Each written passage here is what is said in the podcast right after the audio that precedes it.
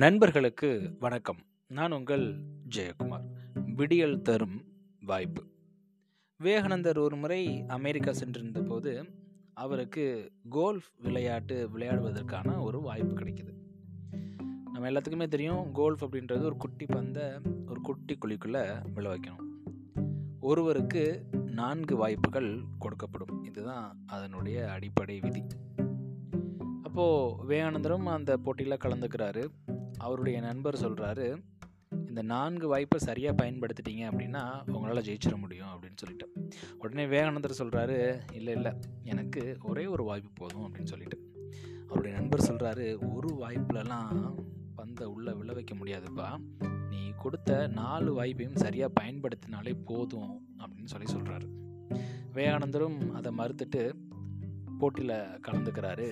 அவர் சொன்ன மாதிரியே போட்டியில் வெற்றியும் பெறாரு.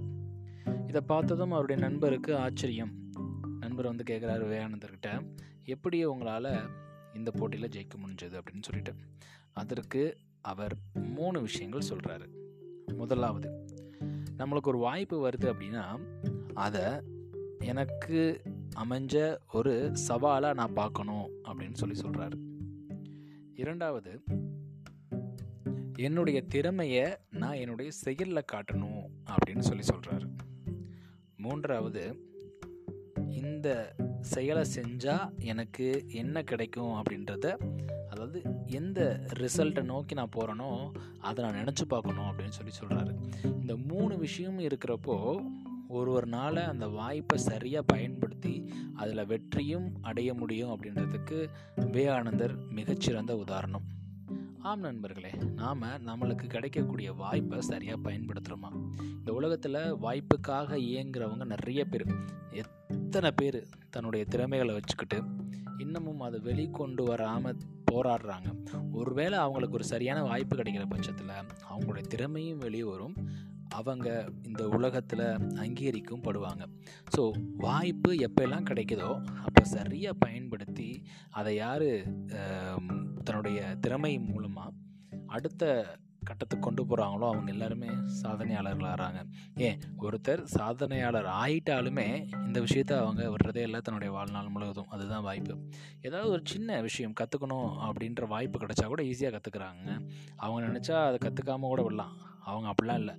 தனக்கு கிடைக்கப்பட்ட சின்ன சின்ன வாய்ப்புகள். அது ஃபேமிலி டைமாக இருக்கலாம் இல்லை ஏதாவது ஒரு லேர்னிங்காக இருக்கலாம். எதுவாக இருந்தாலும் அந்த வாய்ப்பை சரியாக யாரெல்லாம் பயன்படுத்துகிறாங்களோ அவங்க மெம்மேலும் சாதனை படைச்சிட்டே இருக்காங்க. நாமளும் ஒரு சாதனையாளர் ஆகணும் அப்படின்னு நினச்சோம் அப்படின்னா நம்மளுக்கு கிடைக்கிற வாய்ப்பை சரியாக பயன்படுத்தணும். அதை சவாலாக பார்க்கணும். அதில் உள்ள பயத்தை கொஞ்சம் விளக்கிட்டு இது மூலம் எனக்கு என்ன கிடைக்கும் அப்படின்ற ஒரு விஷுவலேஷனோட அந்த விஷயத்தை அணுகிறப்போ கண்டிப்பாக நம்மளுக்கு அந்த வாய்ப்பு ஒரு விடியலாக அமையும் அப்படின்றதுல எந்த விதமான மாற்று கருத்தும் கிடையாது. நன்றி நண்பர்களே மீண்டும் நாளை இன்னொரு பதிவில் உங்களை சந்திக்கிறேன். விடியல் தரும் வாய்ப்பு.